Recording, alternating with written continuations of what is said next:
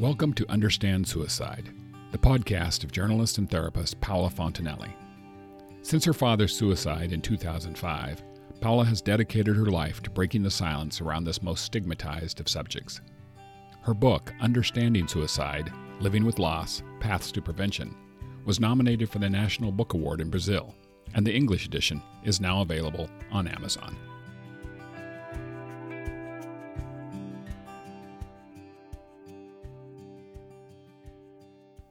Today we have a unique podcast because instead of me interviewing, I'm actually publishing my own interview to Cynthia Boyd on her podcast, Our Collaboration Station, which is a space for people to connect and encourage one another to pursue their goals and obtain peace in life.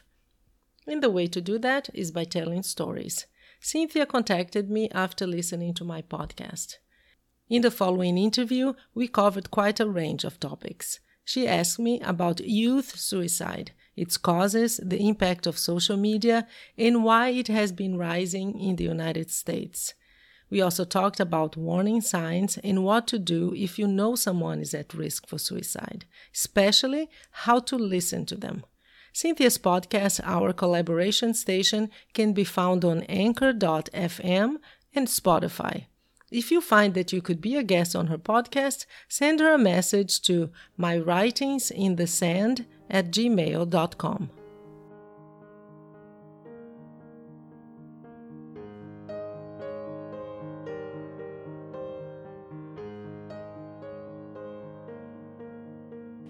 can begin. Hello, Good. hello, hello, everybody.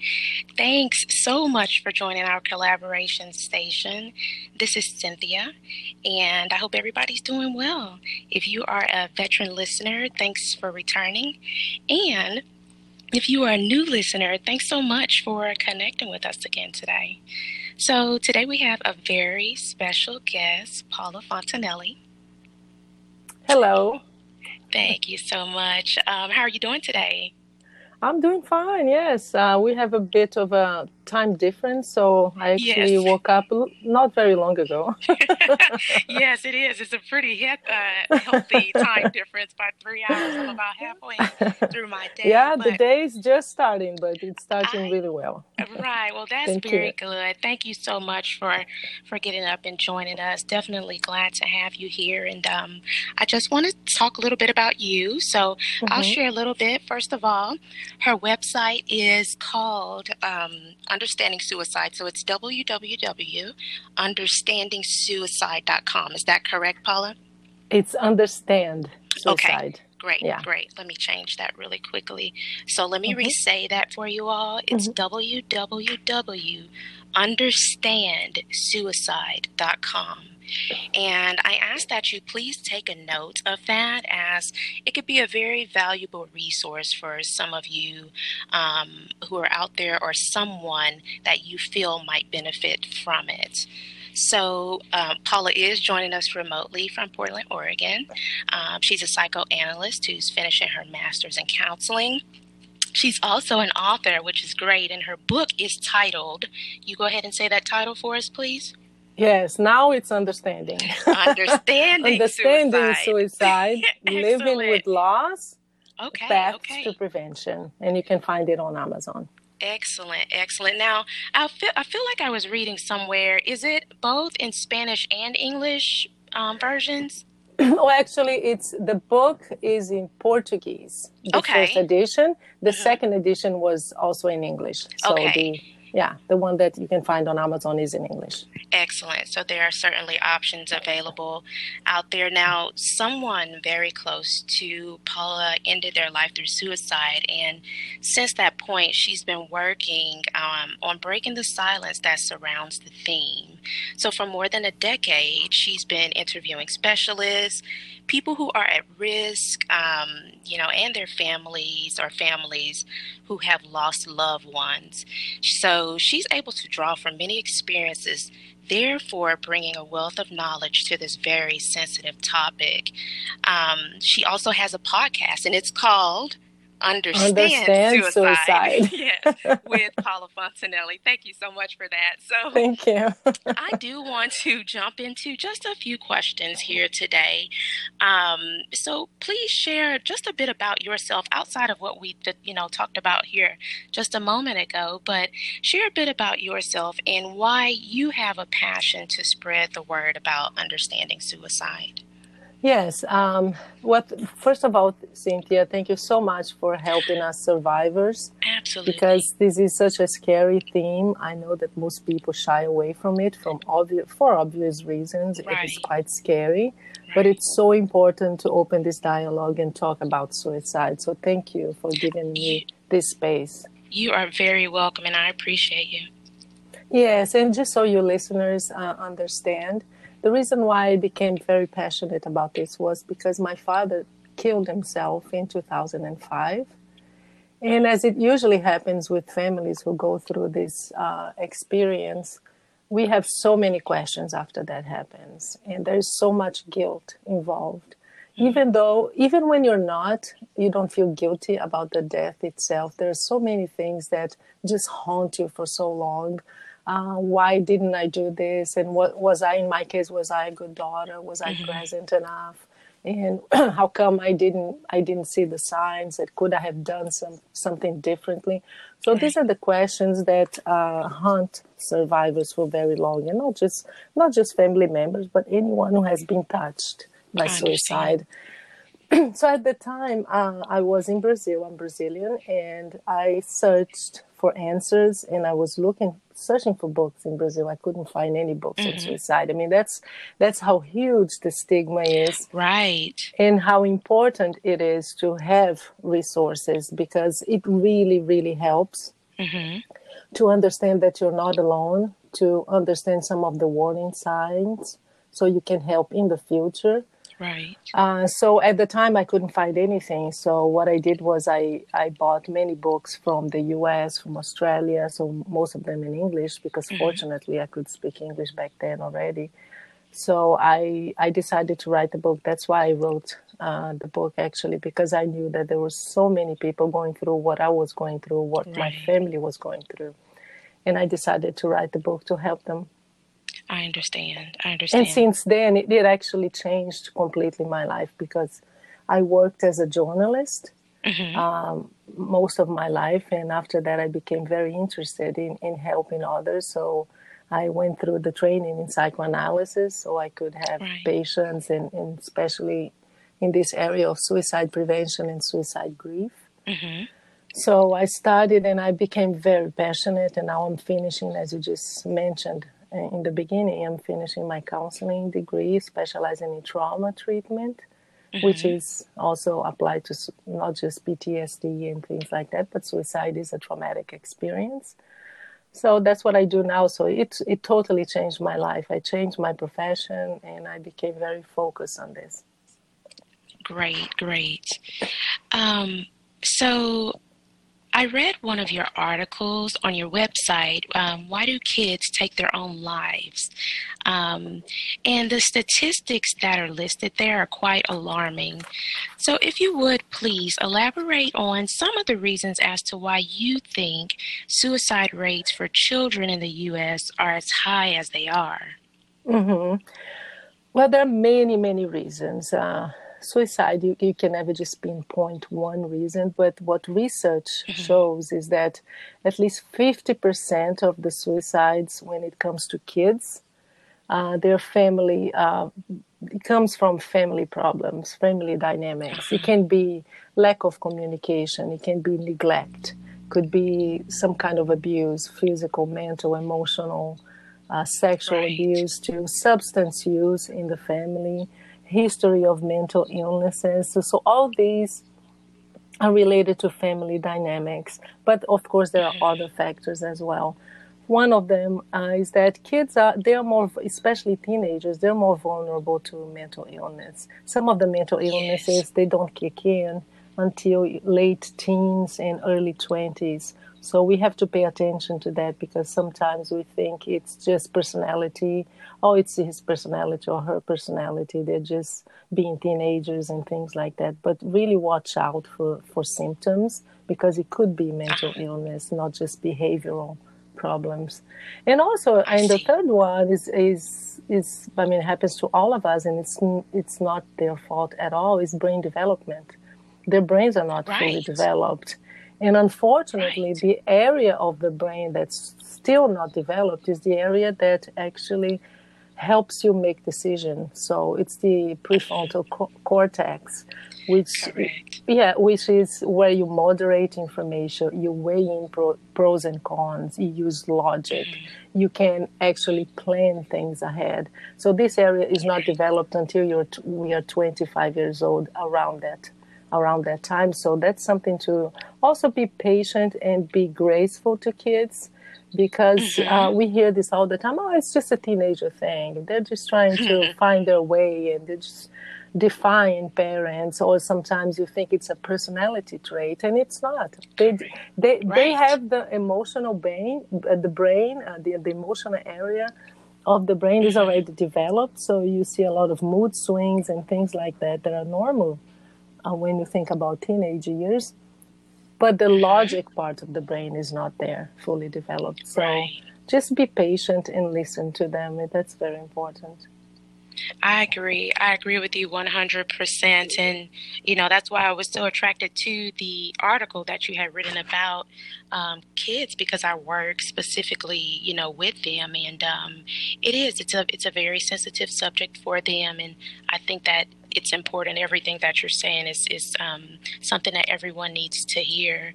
So even outside of that, what um, are some of the warning signs to look for in a person who might be pondering the thought of suicide? Mm-hmm.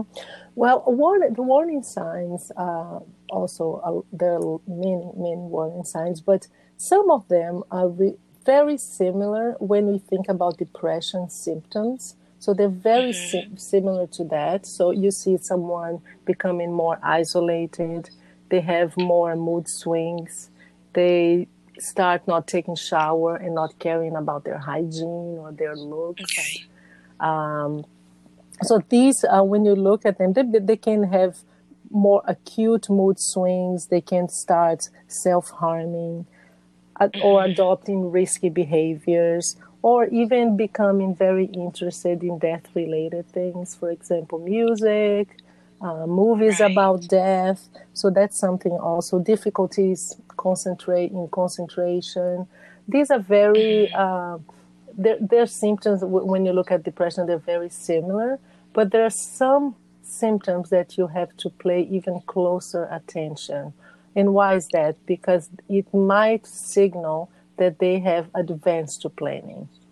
And oh, yeah, it, it, it, can be because suicide, when we think about suicide, it's a continuum. You think about suicide, it starts with thoughts and then it goes into ideation. I mean, you can't stop thinking about it. And then into attempt and conclusion. So when you think about this continuum and warning signs, if, for example, they have really planned, they have really made the decision to take their own lives, they will start talking in the past tense. So if you talk about the future, and this is something that we observed, of course, in unfortunately in, retrospect, well, with my dad, is that they will not talk about the future anymore, even in, in small things. For example, my dad, uh, he visited my sister one day before his death, and during the and during that week i was not in brazil at the time. I was on vacation. I was actually here in the us on, the, okay. on vacation. And my sister kept talking to him about me coming back that week. And my, my dad always picked us up at the airport. He had this uh, habit. He, for some reason that we never understood. He loved going to uh-huh. airports.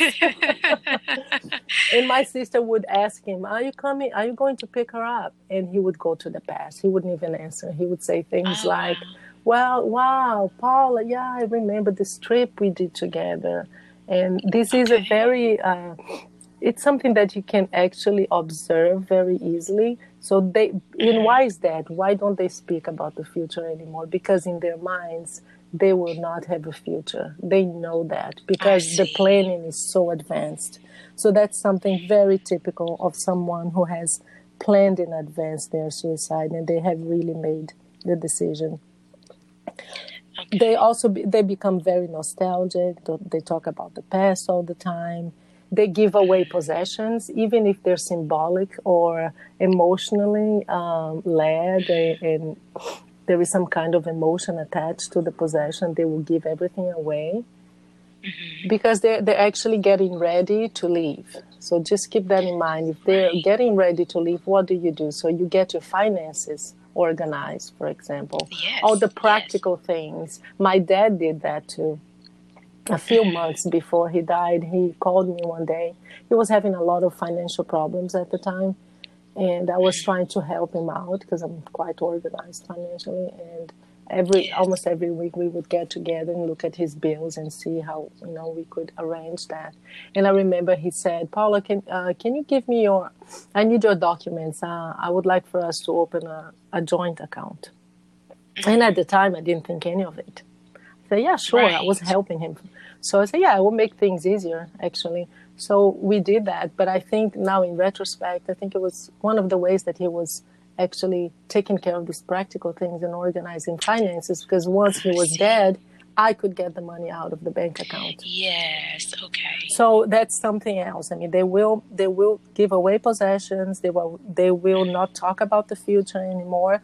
And the other thing also is to say goodbye. That's very common too. They start calling friends that they haven't talked to for a long mm-hmm. time. They will call even family uh, members they haven't talked to. It's their way of saying goodbye. And this actually happened to me. Mm-hmm. Unfortunately, then I already knew about suicide. I had already published a book in Brazil. And I had a friend of mine call me once. And she started talking, and I could so clearly see that she was saying goodbye. She was talking about the moments we had shared. And I immediately, what I did is what we're supposed to do in moments like this is to ask very straightforwardly said, Listen, are you calling to say goodbye? Are you thinking about taking your life? And she burst out into tears. And she actually had oh, everything goodness. planned. Yeah, she had everything planned for that week.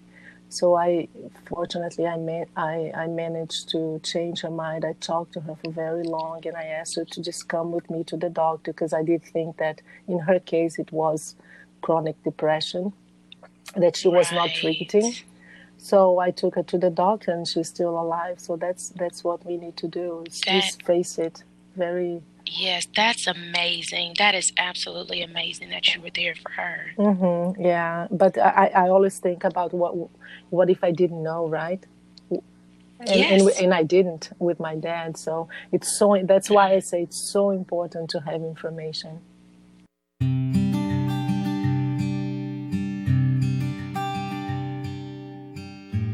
If you want more information about suicide, my book is now available on Amazon, both in paperback and digital formats.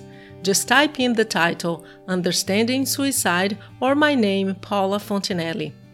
The book was written for people like you, and it's the result of more than 10 years of conversations with families who lost loved ones to suicide, individuals who attempted suicide, specialists, and mental health professionals. Thank you for your support. Now back to the interview. Right. Well, that's very, I'm so glad you were able to put those things out there because a lot of them, you know, even just speaking from personal experience, I, I wouldn't have thought that, you know, I wouldn't have thought many of those. And I'm sure there are people who could attest to the same. Of course. Yeah. You, know, you they, think, well, she, she misses me. We haven't talked in a while. And you right. don't pay attention to these uh, verbal cues. Right. Thank you for that. So tell me this How do you feel about social media? Um, how do you feel social media has played a role in the decision of a child or an adult to move forward towards the unfortunate conclusion of suicide?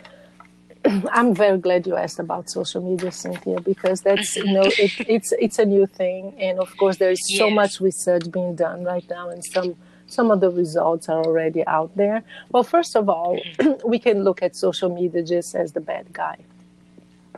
it is important. It's it's out there. There's no way back from social media, especially for the new generations, and it's very important for them. They improve communication through social media. It broadens the, the kids' network too, and connections. Mm-hmm. It, it helps them develop new interests. So there is a lot of good in social media, but the other side of the coin, and this is what research ha- is already showing us, is that it can have a very negative and destructive effect on kids.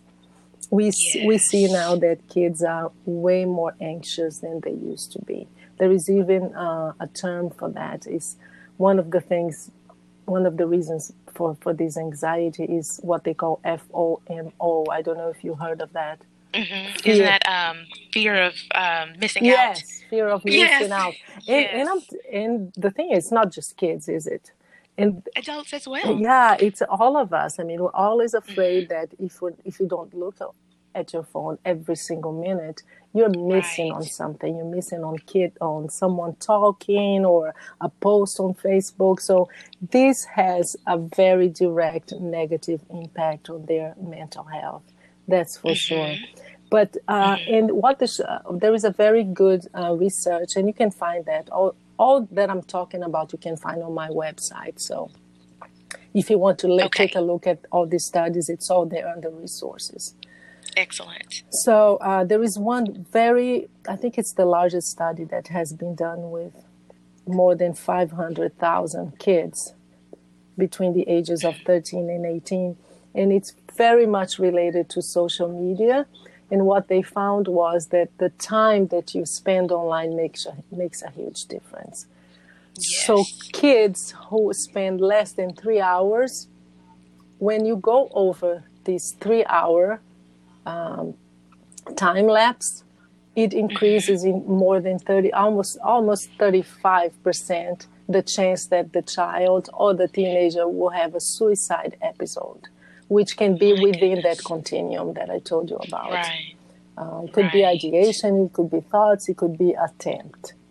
So mm-hmm. there is a there is a direct link of, and it's just not social media. It's just the fact that you are hyper connected, right, and connected wow. for more than three hours a day. So there is a a time. So when if you're a parent and you're listening to this, try to control the time they spend online because although it may seem very harmless, it's not. Now, research already shows that. And also, they have 13% more, they're more likely to have depressive symptoms as well. So it's mm-hmm. all like most things in life, Cynthia, it's about balance. You don't, Correct. you can't isolate them, them and take the phone away and say you're not using social media anymore because there is a, a positive side side to social media and texting right. and all of that. That's how they keep connected. But the problem is when you st- when you start substituting a connect, a facial connection, a personal yes. connection through your phone or through any of the screens that you haven't used. So it's all about mm-hmm. balance.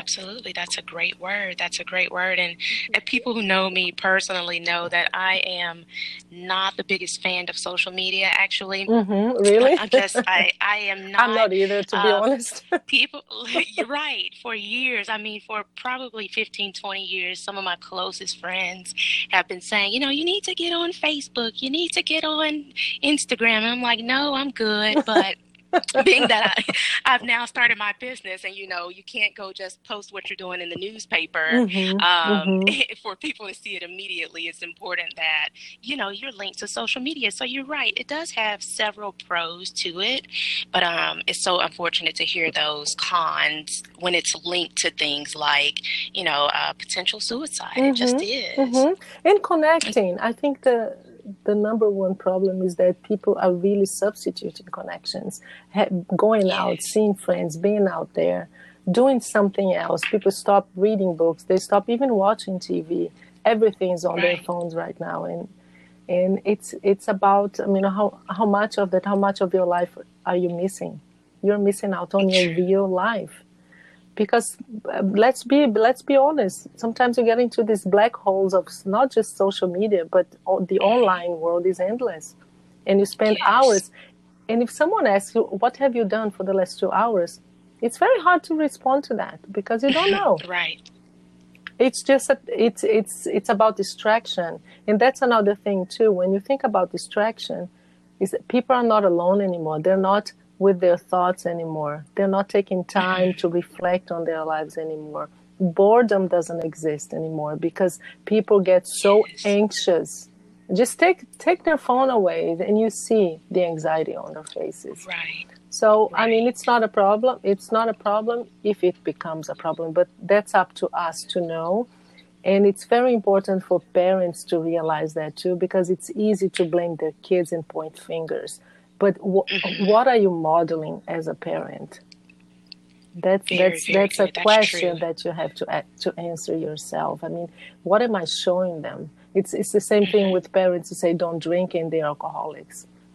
That's true. So uh, it, it's about leading leading your life. I mean, lead live the life you lead the life you you you talk about. If if that's important to you, then do it yourself and and show by example, right? Right. I agree. I agree with you 100%. Um, so you have um a space in your article titled Listen, Listen, Listen. And I feel as though this is one of the most important things a person can do. And I say that just speaking on um, something personal personal to me, which is my business. I intentionally named it Listen and Learn, um, and it's Listen and Learn LLC in Kennesaw, Georgia. But I intentionally named it that so that when the children that I work with, when they come together and they're working on social skills in small groups, they are actually learning how to listen to their peers and respond appropriately to them. And it, it could be with if I'm in an individual session with a child, I'm teaching that child how to listen and then respond. And that's something that's extremely important for children at, you know, young ages. As you said earlier, the brain is still developing. So um, they, you know, are definitely in tune to many things, and you can also teach them many things. Excuse me. at that time. So, um, and it doesn't just apply to kids either. It's for adults as well. Like, um, just as you and I are talking, you know, I'm listening in to what you're saying and I'm getting a, a, a general understanding of it. And I'm also learning from it too.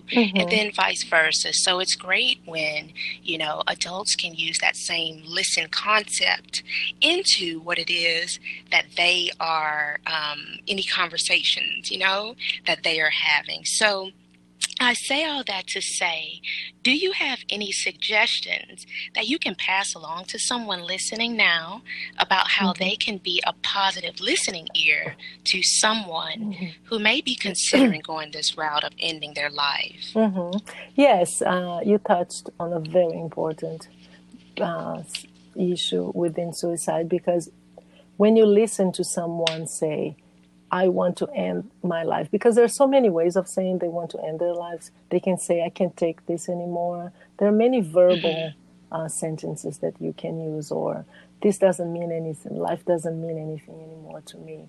So thi- this is this is all related to suicide. But the main thing when it comes to listen to this to, to listen to someone who is saying something like that is to not be judgmental that's the main thing because we tend to give advice and we tend to make assumptions and to judge what they're saying so it's very common that you hear from someone who who said that well i don't i don't talk to people because they don't understand Right. and and that's it's one of the reasons why I use the word understand suicide so much. Mm-hmm. So no right and wrongs. Don't say anything like oh this is wrong or this is right. The main Right. thing to understand here is that suicide most of the times is not about dying, is about unbearable pain. So the mm-hmm. person is what they actually want is a solution to their pain, is to be out of to get rid of that pain. And the, the pain can come from many places. So if you say, oh, but that's not right, especially if there is a religious connotation, that's a sin. They know that. Mm-hmm. They know, and Right. believe me, they don't want to end their lives most of the times. They just want the mm-hmm. pain to end. So don't be judgmental. Try to find out what the source of the pain is. Track that pain. Where does it come mm-hmm. from, and how can you help? These are the two most important things to keep in mind. And also, don't say things like, um, well, you have everything in life. Why would you do that? Or you're going to hurt your kids. They know all that. And believe me, they don't want to inflict pain on anyone either. They want to be listened to and they want to be helped. Wow. Thank you for that. Tell me this, and we'll we'll start to wrap up here. Um, what are some resources that are out there for people to utilize who might be struggling with this? Well, the first one I would say is the suicide hotline here in the US. And also, if you speak eh, Spanish, that can be used too. They actually have more than 100 languages. So it's 1 800 273 TALK, which would be 85 8255. So 1 800 273 8255. That's the number one because what they need the most is, as I just said, is for someone to listen to them because they're so scared. And, and not many people are willing to hear that about suicide because, first of all, it scares them. They don't know what to do. And depending on who you are, uh, there is a liability worry too there. So, Correct. so if you're a teacher or even if you're a counselor, that's something that scares them because of liability. So just make sure you sit in with their pain and you listen non-judgmentally. So in terms of resources, the hotline is a great one because these people are trained to do that. There is also the American Association for Suicide Prevention. That's a very good website, and there's a lot of resources there. And for there is uh, one population that I usually mention, the LGBTQ, and the Trevor Project is is actually dedicated to this population. So I think that's an important one too. yes. But if you go to my website, understandsuicide.com, there is an area there called resources. If you click there, you have resources for schools, for example, a lot of guidelines on how to prevent suicide in schools or aftermath of suicide. If it does happen, what to do, how to deal with kids, how to talk to them, how to keep the dial- dialogue open. There are many manuals that you can download from my website. So if you go to my website and click on resources, you will find resources for parents, resources for kids, for schools, and for people who are at risk for suicide. Excellent, excellent. Thank you so much.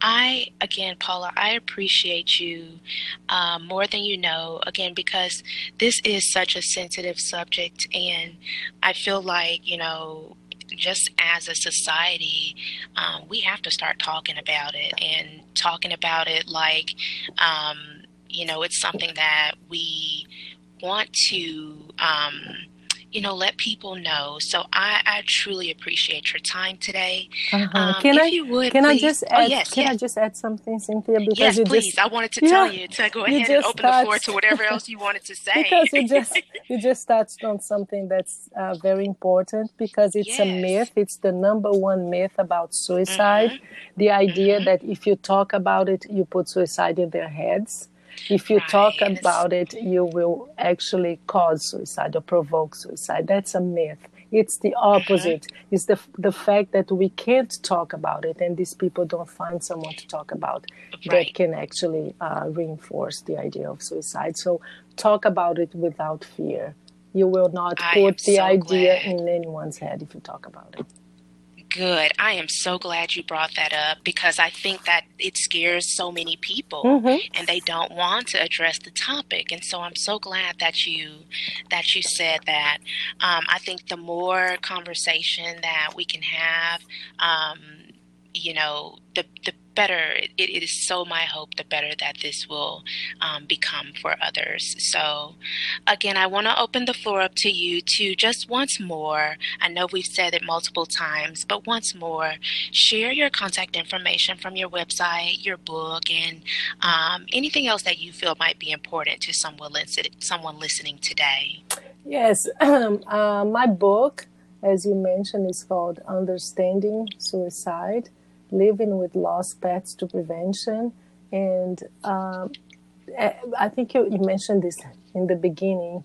The book is very rich because I talked to so many people, people who attempted suicide, family, families who lost someone to suicide. So you have chapters on grief, you have chapters on how to identify warning signs, what the risk factors are associated to suicide, but you have many chapters too with specialists talking about suicide. Okay. So I think it's a good resource. Thank you so much for your space, Cynthia, and again for your for your guts to talk about it.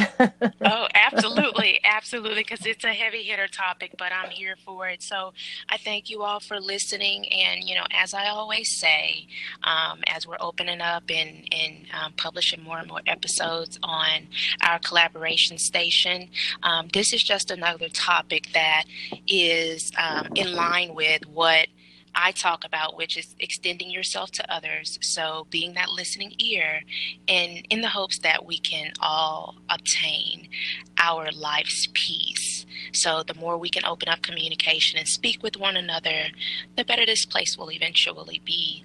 Um, Paula Fontenelle, everyone, thank you so much. And I will chat with you all again on our next episode of our collaboration station. Bye. Bye bye. You've been listening to Understand Suicide, the podcast of journalist and therapist Paula Fontenelle. If you've been touched by suicide and believe your story might help others, please consider contacting Paula through her website, understandsuicide.com.